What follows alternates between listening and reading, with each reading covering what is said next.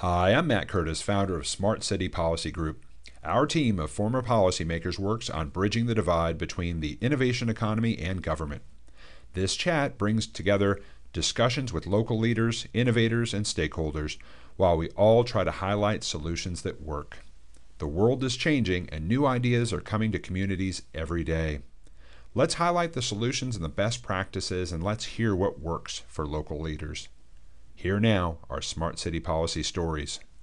As we start to uh, as we start to turn our cameras off from that session, uh, imagine if we were live and in person, we would be uh, inviting people live and in person to walk up on stage. But instead, we're asking people to turn cameras on. Uh, so we're going into our second session of the day, and we've got some great speakers here with us. Spectacular mayor from the city of Sedona, Arizona, a place I've told her ad nauseum how much I enjoyed that I still remember the name of the driver of my uh, pink Jeep tour back in 1986 and the name of the German uh, bakery that we I went to afterwards. Love the city, Sedona, Arizona. Uh, Mayor Sandy, uh, it's great to see you. Uh, one of the best darn uh, travel and tourism leaders in the United States, Candace Carr Strauss. She's the CEO of Big Sky, and she's got some incredible discussion to talk to us about uh, with their success on short-term rental regulations that they've had there and the massive amount of success of gaining compliance and gaining uh, uh, really successful uh, you know, uh, activity from the short-term rental industry and how they've been able to balance that. Alex Jakubiec from, uh, he's the revenue manager from Vail, Colorado. They've done a great job in Vail and really successful trying to balance this issue there as well. Uh, with both Visit Big Sky and Vail, one of the reasons that they are successful, and by the way, with Sedona as well, uh, is because they uh, work with Lodging Revs. And Tyler Fischer from Lodging Revs, uh, Tyler's going to speak to us a little bit about what he does across the country. One of the things that he does very well is fine compliance. When we had our in-person uh, conference last year in Austin, we were uh, identifying best practice solutions and talking about them. And one of the things we found with uh, Tyler and his work with lodging revs is consistently he's able to find 98, 99% compliance for local rules and local taxes and getting people into a program uh, and creating a successful outcome. So we're going to speak with these folks here uh, for the next little bit uh, and talk to us a, a little bit about uh, what they found as far as success goes. So thank you all for joining us. I hope you guys are doing well. Yes, indeed. Thank you, Matt. Thanks for having us. Thank you. Yes. Thank you, Matt. Now, Candace, if I if you don't mind, can I take a quick second and just ask you really quickly? Um, uh, do you, I think you have an interesting announcement uh, that maybe not everybody uh, in the travel industry knows. Can I put you on the spot to uh, uh, maybe just uh, tell us a little bit about what you're doing and where you're going after all these years with Visit Big Sky?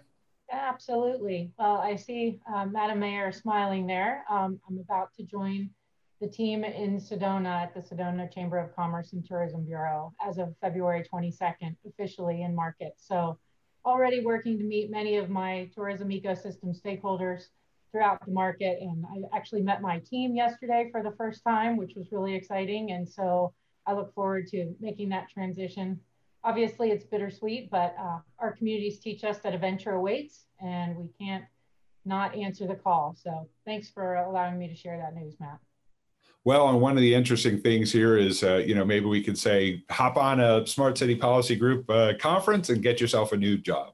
So that's great. Uh, we're excited for you. I think you're going to bring great things to Sedona. So uh, that's wonderful. And so, Candace, while we're visiting with you here for a quick moment, let's just keep the conversation on you and uh, talk to you. Also, talk to you a little bit about this issue.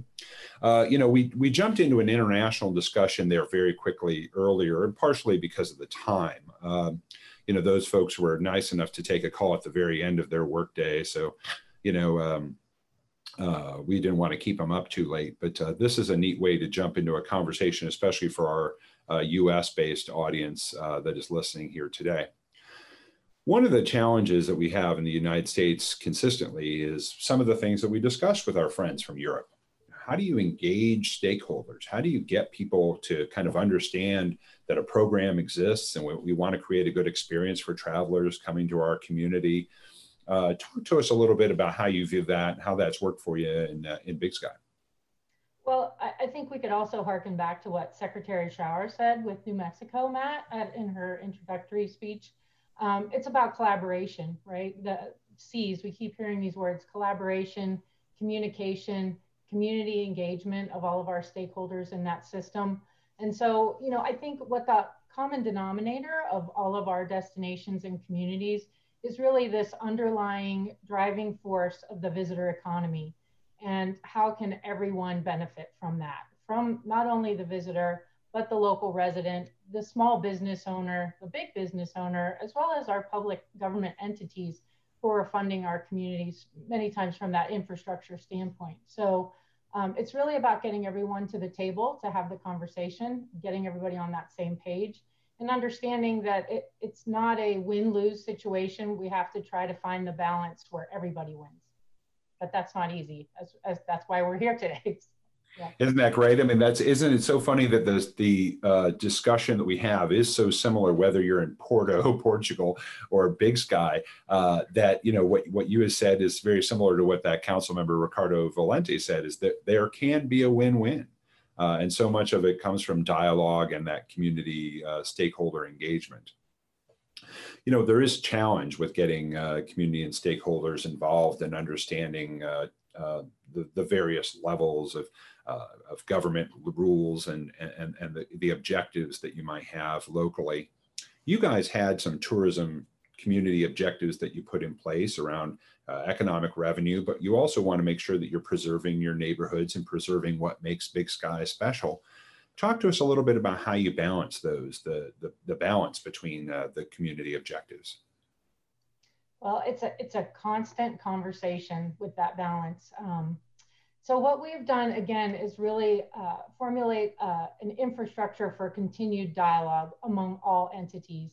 Um, we are working day in and day out, hand in hand with our local resort tax mechanism, Matt, which is our government funding entity. Uh, we levy a 4% luxury tax on goods and services in our community, which is really funding our infrastructure build out. Uh, we're unincorporated and straddle two counties.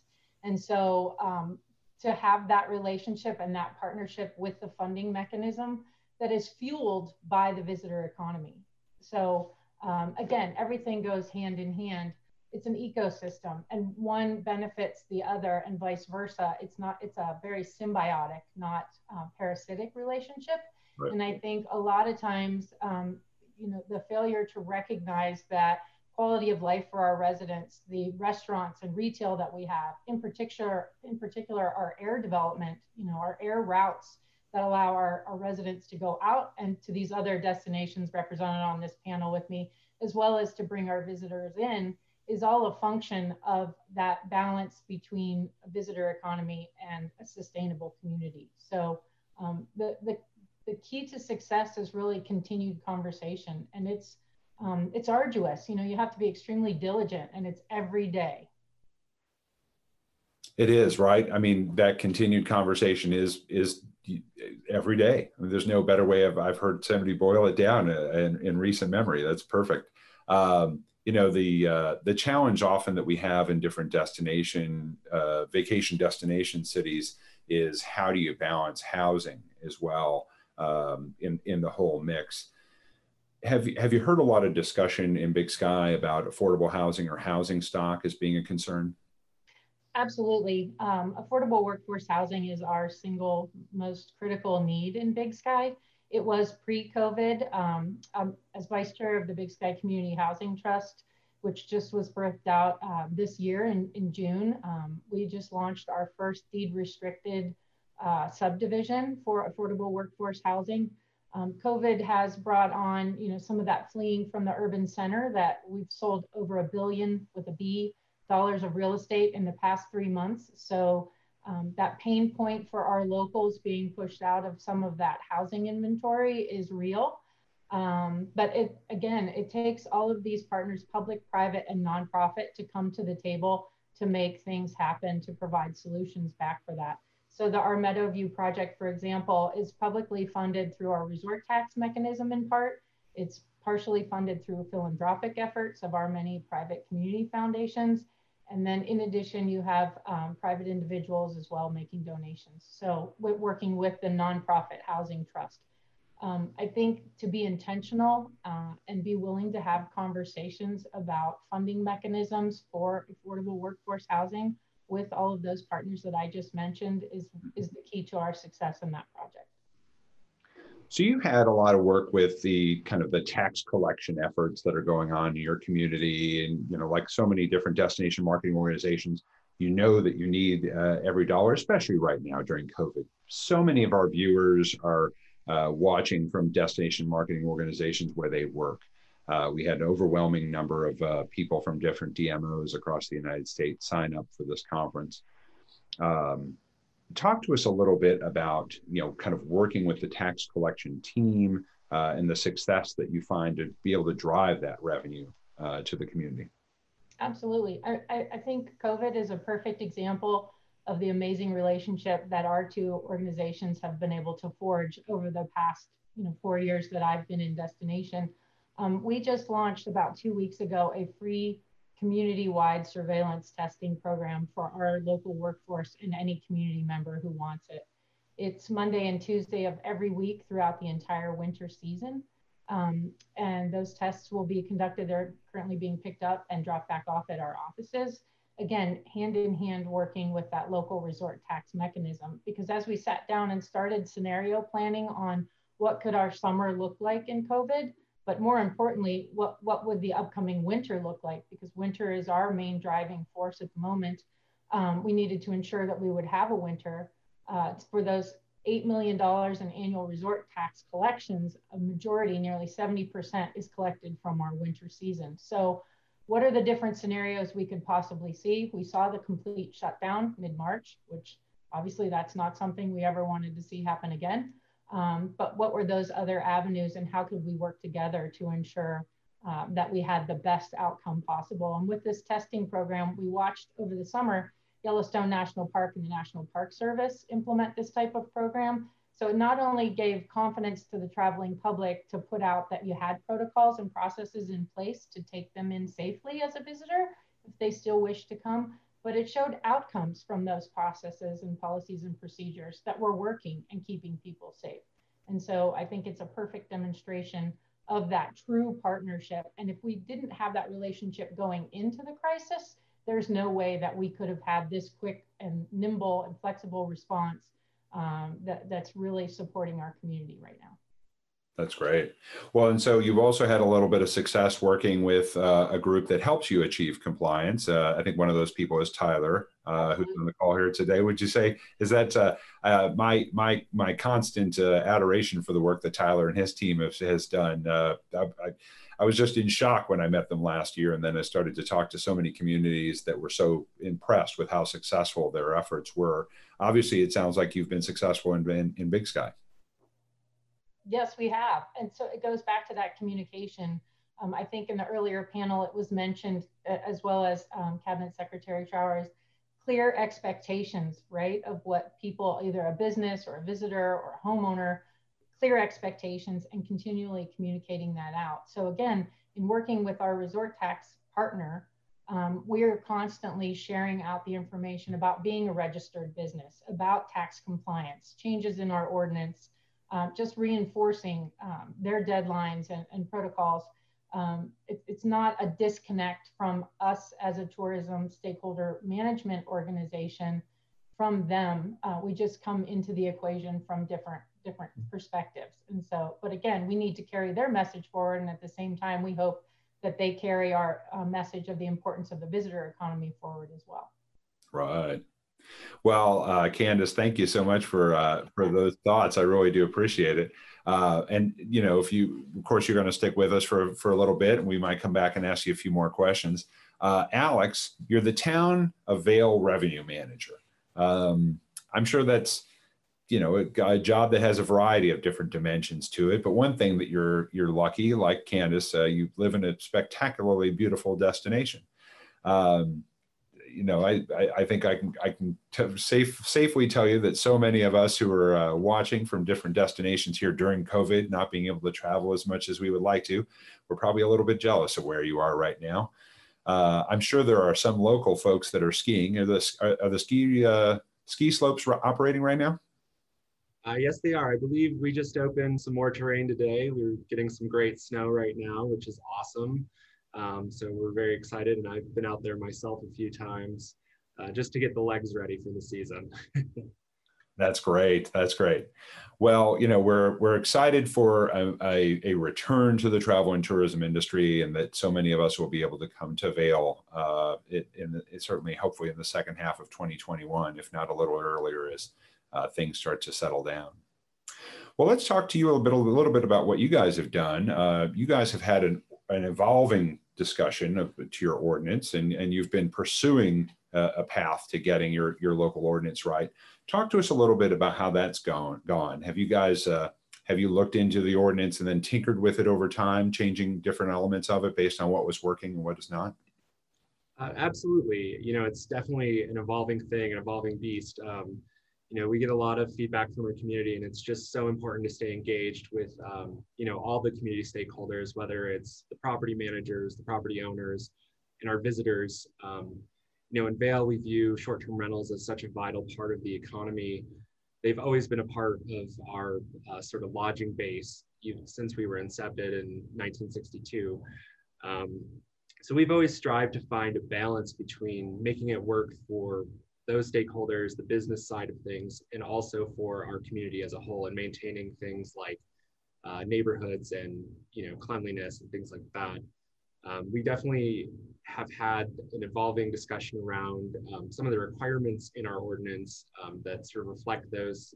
Um, you know, we require all property managers and property owners to sign an agreement and um, about good neighbor guidelines. Essentially, it's a document that has um, just sort of some assumptions and requirements for visitors, what we expect when they are in the town of Vail um, just respectful of their neighbors, you know, minding noise ordinances, minding trash regulations, and things like that. Um, and that list has definitely evolved over time to reflect the complaints we receive in time.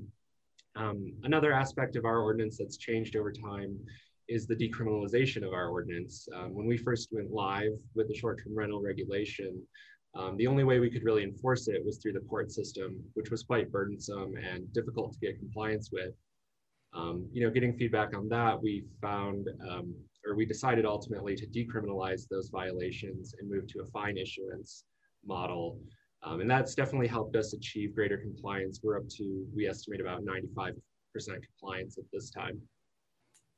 Um, so those are just a few of the things that we've definitely changed.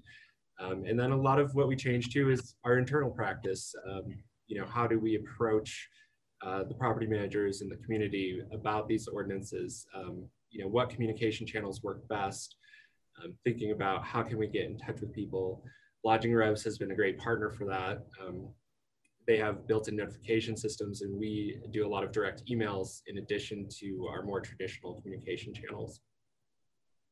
Incredible. Now, so you think you're at uh, 95, maybe even more uh, uh, level of compliance right now. Um, do you think where do you think you were a few years ago before you really engaged in a program? Uh, when we began, we estimated we were at about 40% compliance. Wow. Um, in terms of sales tax collections as well as licensing and registrations. Wow. And 40% even I would I would argue is a little on the high side for many of the people who are watching here today is so often when we look at different communities around the country, they can be in the single digits. Uh, so they can have a really tough time achieving even a remote reasonable level of compliance. It's it's tough, but uh, 40% certainly is not 95, and I know your community would probably prefer you to be at uh, at 95 and close to 100. So that that gets you the the level of people following local rules, but also of course uh, uh, remitting those necessary taxes, those obligated tax dollars. Yes, absolutely. You mentioned the notification. Uh, how does that notification process work for you? Talk to us a little bit about how that's going and and um, uh, you know the success there. Absolutely. Um, you know, whenever we make any change to the ordinance, we definitely um, try to publish that. You know, the, whether it's in the local press, we do a lot of direct mailings uh, to communicate any changes in uh, our expectation or regulation of STRs. Um, but then also we're always monitoring listings and we are doing direct uh, communications with properties we find who are not in compliance.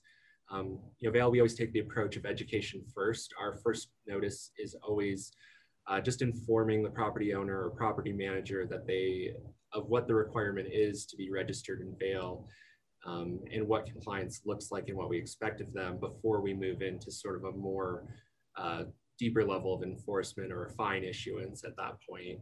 Um, our ordinances really have evolved as well to reflect um, or to really give us sort of an actionable base of what we can fine or uh, enforce on. Um, you know, if you we require people to post their registration number in their listings and things like that, and that really helps us to gain that compliance over time. Right. Yeah, that's that's certainly one that's often often discussed. Uh, that posting of the uh, registration number, um, and then you know, how, as far as your level of reporting going, uh, obviously you're getting your the reporting about the uh, you know, kind of regular success rate of the uh, uh, of the of the program itself. But then I'm I'm sure that you're as a government staff person also kind of you know expected to report to your city council and to the community as a whole about the success of the program. Talk to us a little bit about that. How's your uh, your reporting process? How does that work for you? Sure. We um, are always tracking that compliance rate. That's kind of our key indicator uh, for everything we do. We want to make sure that um, you know as new properties come online uh, or start listing in the community, that we're really seeing um, what that number is and what the compliance rate is.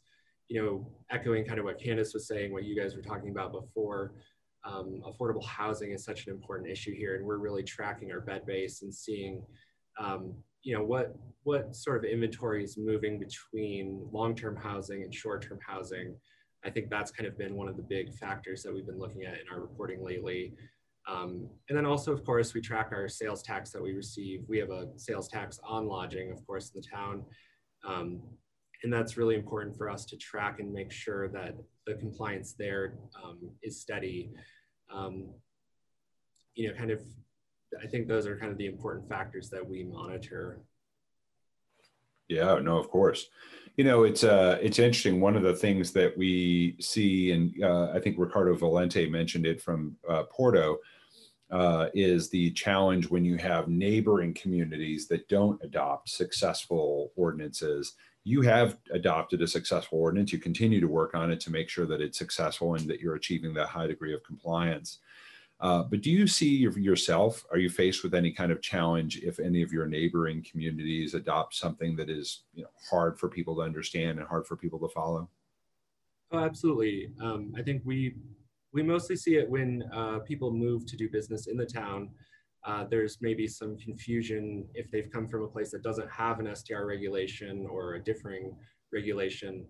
Um, they might think that that's applicable here. Um, and it's just that education piece that we really work on in communicating with those um, you know, new businesses and new property management companies that do crop up. Um, there's such an influx over time. It's such a big sector of our economy here um, that there's really a lot of um, variation year to year, even month to month, with who is uh, listing rentals and who is managing the, the rental process here. Um, but we definitely have uh, some different differing regulations throughout the state that I think um, it does cause some confusion. Yeah, no, it's that is a challenge. We call it regional depression of compliance. Uh, and it's unfortunate. Uh, there's many different communities. Our friends in the Pocono area, uh, I think, are challenged with that. Even though, of course, you know, I think it's uh, it's good for different locales to put their goals in place and make sure to achieve local goals. Um, in a tight area, it's something interesting to look at if there's such sweeping changes from community to community that it actually drives down overall compliance. We guys are definitely doing things well in Vail, and I uh, wanted to switch gears for just a quick second and talk to uh, Tyler about what they're doing in Vail, what you're doing in Vail, Tyler, and what you're doing in other communities as well. Uh, Tyler Fischer with Lodging Revs, uh, you're actually, I didn't even think about this, you're pivoting from a uh, destination to talk to a company that uh, was founded in Colorado. Uh, you were founded by a CEO who was a former CFO of a destination city. So I think your, C- your CEO, Erin Neer, is so terrific because she really understands that intersection of policy and the need to um, address policy, but also the importance of a local, vibrant uh, tourism uh, and travel economy. Uh, you've been working at this for quite a long time with cities all around the United States. You've been very successful at this yourself, Tyler, and I think part of that is because of uh, the uh, path that was put in place by your CEO uh, to put together such a great company. One of the things that you've worked on, Tyler, is education programs, uh, making sure that people, you know, understand these rules. We keep hearing that time and time again. That's a common theme about making sure that people are understanding of these rules through an education program. Talk to us about what you've seen and what's successful and how you think uh, other communities might want to address the same issue. Sure. Thank you, Matt. And thank you so much for, for having me. And I think what Alex and Candace have, have touched on so far around this education and this messaging component is first and foremost, you know, there, there's a lot of opportunity where people just don't know. I mean, you have your property managers that are very astute, the professionals in the industry. So they know the outlines of how to proceed and become compliant, remit taxes, complete registration, uh, have an emergency point of contact. But you also have um, an ever growing group of short term rental owners and operators who might be second home owners or just live in the area and might not have that direct connection with proper policies and processes.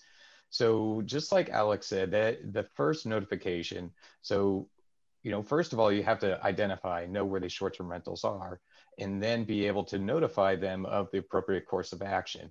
And that first notice is going out is very curtailed to help move them along the process.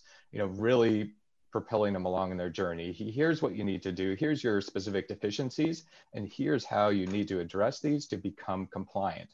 Uh, but also that same standpoint, you want to hold them accountable too. So when you're looking at sending out these notices and come from that educational standpoint, you really want to say, hey, you know, we've identified you as operating a short-term rental, and here's our proof. You know, so really saying, uh, here's your ad listing. Here are some of the dates we've seen. However, you want to structure that that letter, and it's different from community to community across you know the country because each community has different capabilities. As as uh, the mayor will will speak to too in Arizona it's definitely a little bit different. Uh, but you, you definitely want to hold them accountable and show them that they have uh, they have to buy into this process. You know, this process is there for the good of the community. That's also trying. That's also there to draw the tourist traffic that is creating these booking revenues for you too. So I think you know that's such a critical part, and that's that's more of a messaging notification component too. There's a lot of education that goes in up front when you're engaging with the public. Uh, you know whether it's going through a task force process where you're trying to come up with the ordinances and how to proceed you know that that kind of facilitate facilitation of key stakeholders there's a lot of education that goes in in there too uh, so i think you know there's there's a fine balance. And i i often say too it, it can take a, a really tremendous jump if you have the right person facilitating that that engagement with all those key stakeholders. And i, I know you've you've been in that role before matt so for sure. You know it's funny uh, we we do have a, a background in facilitation and uh, uh, it is a challenge. You know, this is a, a, group that we put together made up of former policymakers. So engaging in community dialogue is something that we do, uh, but it is a challenge. And, you know, one of the things that we're hearing from Candace, uh, you know, and from Alex, from yourself, and from the folks uh, that were in part of our international discussion is it's a dialogue that you have to continue to have to make sure that you're successful. Uh, so you have to have that kind of consistent buy-in. So speaking of buy-in, you know, and Tyler, you and I have talked about this before. Uh, getting buy-in could include both you know, your local operators, but also maybe the other other elements in the industry as well, making sure that they understand that you know rules are being applied at the local level, and we want to make sure they're successful. Um, I'm a big believer in start with the foundation of the professional property manager because they're paid to make sure that their uh, clients, the people that they represent, uh, are achieving local compliance with all things. Uh, and then you can be successful with a good, strong foundation and then build from there. Uh, but uh, talk to us a little bit about how you view buy-in, uh, Tyler. How does that, uh, you've seen this in other cities. How does it work and when does it work well? Sure, and I think you're you're spot on with the analogy of kind of the foundation with the property managers. So we, you know, we engage with a multitude of, of cities and counties and states across the country. And as we come in to help, you know, provide resources, best practices, and also technology solutions, you know, we're meeting each client where they are, and each client is in a different process and a different stage. And that aspect of creating buy-in varies greatly from jurisdiction to jurisdiction. But I'd say the, the common denominator is really focusing on the property managers. So the property managers, if we come into a community to help support compliance, registration, uh, revenue collection, and hotline services, you know, we are coming in from the standpoint of he, we're here to deliver the best solution for you as an administration entity, as a government agency, but also we're here for the community too. So we're here to help support your community. And the property managers, they live in the community. So they're the locals. They see this day in, day out. You know, they are essentially, I, I like to say brand ambassadors almost, you know. So Candace, I know you definitely have uh, a couple key people on, even on your board that are property managers and Big Sky and Vail too. You have a, a tremendous allocation of property managers there. And that can often give you a little boost in initial compliance. A lot of cities, when we come in, you know, they might be 40 to 50% compliant if they do not have a high percentage of property managers.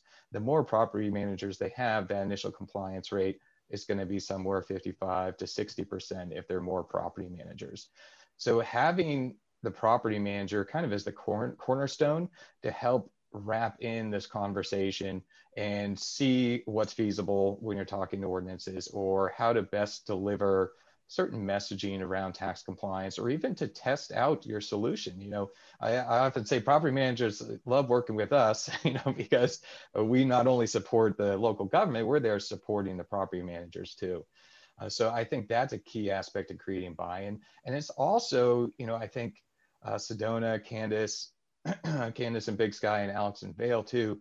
All of these groups, it, it's by no means one individual making this happen. It's a collaborative effort, as everybody's been saying, and it's a lot of different departments coming together. And it's but it's still putting a single face forward. So you're you're coming together to represent a, a goal-driven purpose as a singular entity.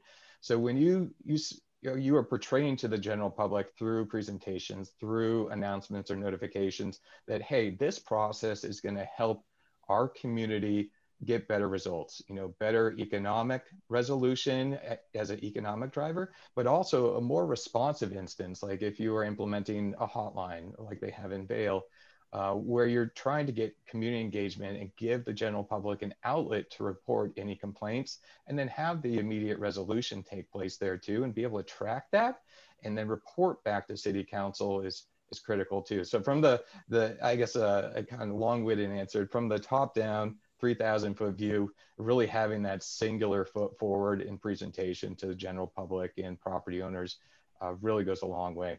And that they have to realize too that by becoming compliant and remitting the taxes that they are collecting from uh, their guests or paying the fees for registration to go through this registration process, they're helping to fund this this perpetual process. They're creating the community that's going to continue to drive traffic to their short-term rentals. You know, when you're talking about collecting that occupancy tax or resort tax, bed tax, you know that's going in large part to the destination marketing organization that is driving uh, tourists to that destination and staying in short-term rentals. So that that can be one of the education components that can help create additional buy-in too. Yeah, and then finally, just real quick, uh, reports. You you provide reporting to different clients. You probably see success with reporting. Talk to us a little bit about that. Sure, and I think Alex and Candace have definitely touched on that, and Eduardo, on the last uh, session also. You know, trying to establish ordinances and set up procedures and registrations without having a full grasp on the number of short-term rentals in your community or having the specific data on the number of complaints that are coming through and seeing where those complaints are, you know, it, you're really not putting the best foot forward to craft these ordinances and get the best end results. So getting the data on where the short-term rentals are, where the complaints are coming from, uh, where the revenues are coming from, you know, I think that's such a key aspect in the early stages of decision making. And then for the long term too, when you're looking at, you know, Alex and his team having the capability to continually inform uh, the town town manager and the town council on how these projects are wor- working and how to adjust those ordinances accordingly. You know having the the data that you can tie it back to is is critical. Yeah data data is certainly important. You know we have so much anecdotal information that's out there and unfortunately some bad actors also who will um, utilize data or massage data in such a way so that it's not really reflective of uh, of the real story. And so that's something that you certainly help with uh, that's great tyler we really appreciate that so Mayor Sandy, uh, as I, I, mentioned, you can always tell I'm enthusiastic to jump on the phone with you or, or, a Zoom call because Sedona is such an incredibly beautiful place. Tyler was mentioning a little bit about local rules and you know creating local rules around this industry, and you were just quoted in the Wall Street Journal uh, about uh, local rules or your challenges with creating local rules for yourselves there in uh, in Sedona. Talk to us a little bit about that and your view of the importance of local rules. Well, I have been listening to the entire uh, conference today, and I have to say, I am I'm more and more envious of people who have local rules because we basically don't have local rules. so we've got very little we can enforce. And that is because of the governor has decided in 2016, the governor and the legislature passed some uh, legislation that told cities and towns in Arizona they cannot ban short term rentals. Now, I had no interest in banning short term rentals, but the fact is, Sedona had one in place when I was first elected mayor. I was never necessarily on board with it, but it was it was what we were doing, and and and so that's the way it was when I was elected. Then in 2016, as I say, the governor decided, okay, we're not going to allow bans on short term rentals. So that was the end of that. However, he also said, not only can we not ban them, we can't regulate them either. And all I have heard is discussions about how what a great idea it is to be proactive in taking management steps with short term rentals. Well, we can't do that. We literally cannot do that in Arizona. We have no way to do that. Consequently, we went from an outright ban to doors wide open. And that doesn't work. They are totally right when they say you need to stay ahead of it, you need to be, be proactive, you need to be talking to all the players. It didn't it has not happened in Arizona and because Sedona is a, a small city, we're a city of about 10,300, uh, probably growing a little bit. Our, I suspect our census numbers will be up a bit, but not a lot. Uh, so we're a small city with limited resources. We are, because Sedona is, after all, I'm sure many of you are familiar with Sedona, it is the most beautiful place on earth in so many ways. We are a tourism city whether we want to be or not. We are. We have to accept that. I do accept it fully. I welcome it. It's a wonderful economic engine, but it can be overwhelming at times. And when the governor threw the doors wide open to short term rentals, I believe we had them even while we had a ban. We had some short term rentals under the radar. But once the doors were thrown open, now we have gone from probably what I would, I can only guess was maybe a couple hundred under the radar in the area to about 743 in the city and another 430 plus in the immediate surrounding areas around the city outside city limits. So it's had a major effect uh, on our on our neighborhoods for sure, and also on what everyone else has talked about, and that is affordable housing, which we had a huge problem with as long as I've lived here, frankly, which is 49 years I've been in Sedona. So, and the cause of it is the underlying cause of it is the cost of land is high. It's always been high.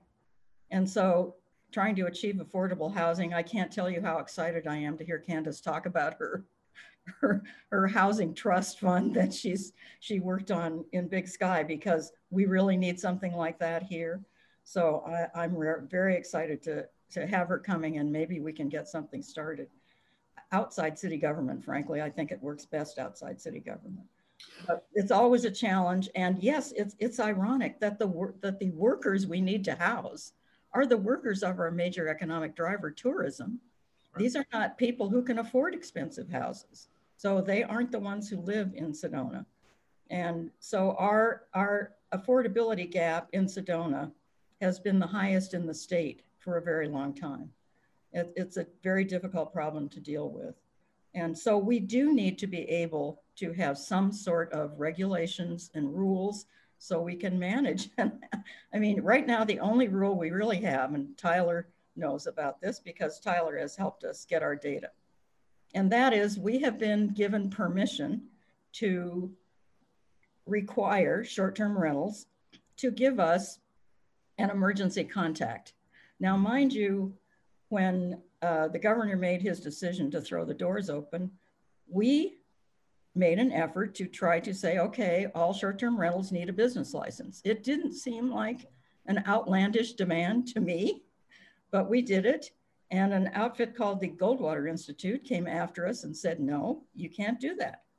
Because Arizona also passed some legislation that said you can't pass any rules, any city ordinances that are against state law. And state law in Arizona tells us that we can't treat short term rentals differently from long term rentals. Well, I'm sorry, but they are. They're, they're very different. Short term rentals are not passive income, long term rentals are. I'm, I'm not interested in licensing long term rentals, but we were interested in licensing short term rentals, which are actually businesses. It, it didn't seem like anything that outlandish to us, but we were stopped and we had to stop doing it. So we can ask for an emergency contact, and that's about it. So, so yes, I would love to be able to put rules in place and to try to reach out and, and work with short-term owners on, on rules and how what's reasonable and what's not. We are not interested in very strict regulations, as we heard from, from the folks from Portugal. I'm not interested in very, very strict regulations. Some of the citizens probably are but I don't think that works. I know it doesn't work. We would love to be able to collaborate with some kind of short term lodging group to talk about what we might be able to institute that would be good. But we can't, there's no, we have nothing to talk about at the moment because we're not allowed to do right. it. Right. That, that's our dilemma. So you you spoke a little bit about the data uh, that Tyler had helped out with and being able to get that emergency contact. Has that um, effort gone been successful? it has been successful. We have 75% compliance. Uh, and we're, we're sending out another mailing. We just sent out another mailing, I believe, to try to, to make that better. But um, as I said, it's a small, it's a small step actually. Right. And frankly, we don't even know how good the information is that we got. The other thing uh, is that we have had um, Lodging Rev set up a hotline for us, and we are starting to get complaints. And the other thing that I'll mention is in Sedona, we are very data based. And we have been ever since our city manager, Justin Clifton, came to us from Colorado. And he is a very uh, data driven manager. He instituted all kinds of data collection efforts in the city so that we can make reasonable decisions. And I think it's, it's wonderful. And I totally agree. I've heard a lot of talk about it today about how important it is in in dealing with short-term rentals. And so that's that is what Lodging Revs is doing for us is identifying properties and and helping us to communicate with them as best we can. But right now, as I say, until the legislature decides we can treat short-term rentals differently, there's not a whole lot we can do, but we are doing what we can. I'm sorry. I may have lost track of your question, Matt. No, no, no. In fact, you touched base on something that I love to uh, point out to people, which is the hotline. You know, um, so many communities don't understand the importance of a hotline and just offering the community a hotline like that. Uh, they also, I think, I think what I hear from so many of our communities when wherever we're out in the, in the world, speaking to destination marketing organizations or to city leaders, um, it seems like overwhelmingly they don't want to operate their own hotline, especially after they've given it a try. So it's nice to hear that you've uh, got a group that operates one for you and that it's a successful uh, opportunity to give people a place to you know address any immediate concerns. And then of course you have a way to contact the operator through that emergency point of contact. So that's great. Yes well, good. Well, I think, you know, what everybody has heard here today is that dialogue is a, a key to success. And, and Mayor Sandy, even, you know, in, in your discussion, you, you spoke a little bit about the importance of, you know, looking at data and talking about, uh, uh, you know, engaging in dialogue with, uh, with the community as a way to find success. One question that I, I wanted to ask, and I've come back to a couple times uh, throughout the day today, and I will over the next couple days, and so I'll start with you, uh, Candace, and just real quick, but just kind of flash answer. But do you think that awareness is a hurdle for people uh, that uh, uh, oftentimes it's not that they want to skirt the rules, it's just they're unaware. Do you think that's a hurdle for you in Vail? Or, I'm sorry, in Big Sky? Absolutely. Absolutely, it is. Yes. Uh, Alex, do you think that's the same in Vail? Oh, absolutely. 100%. Yeah. And then Tyler, you've worked with so many different cities. I mean, it, it, it would you say that's the same in all, in your experiences across the United States? It's just a, a lack of awareness and not really typically a, a desire to skirt the rules. I'd say with the vast majority, for sure. You do have the one-off participant that um, you kind of need to escalate. And I think the way that Vail is doing it with their citation structure, I think that that works quite well. Well, the great thing for you is I kind of walked into that one is that you were able to identify anybody who's not part of a program for the communities where you work. So with Candace in Big Sky, uh, with Vail, and then uh, with Sedona, you know, you're able to help people achieve the local rules. And to, to, to Mayor Sandy, to your point, the limited ability that you have to place uh, any kind of local restrictions. In your case, just the hotline, or, or not the hotline, the uh, the emergency contact but uh, you are able to help uh, people achieve those goals, uh, Tyler. That's great. Well, to all of you, thank you. I, I, think that all of the audience watching can look to Big Sky, uh, can look to uh, Vail as successful models, can really hear the messaging from Mayor Sandy. and then one, one important message that Mayor Sandy got across that I heard that I hope everybody else did it's important to be data driven. Uh, Sedona is certainly a data driven uh, community that wants to achieve compliance if, uh, if they were allowed to create those local rules. Thank you all for joining us today. This is a, a great discussion from you. I really appreciate this session. And I think for anybody uh, who would like to reach out to the folks who participated with this discussion today, uh, feel free to reach out to us at info at smartcitypolicygroup.com.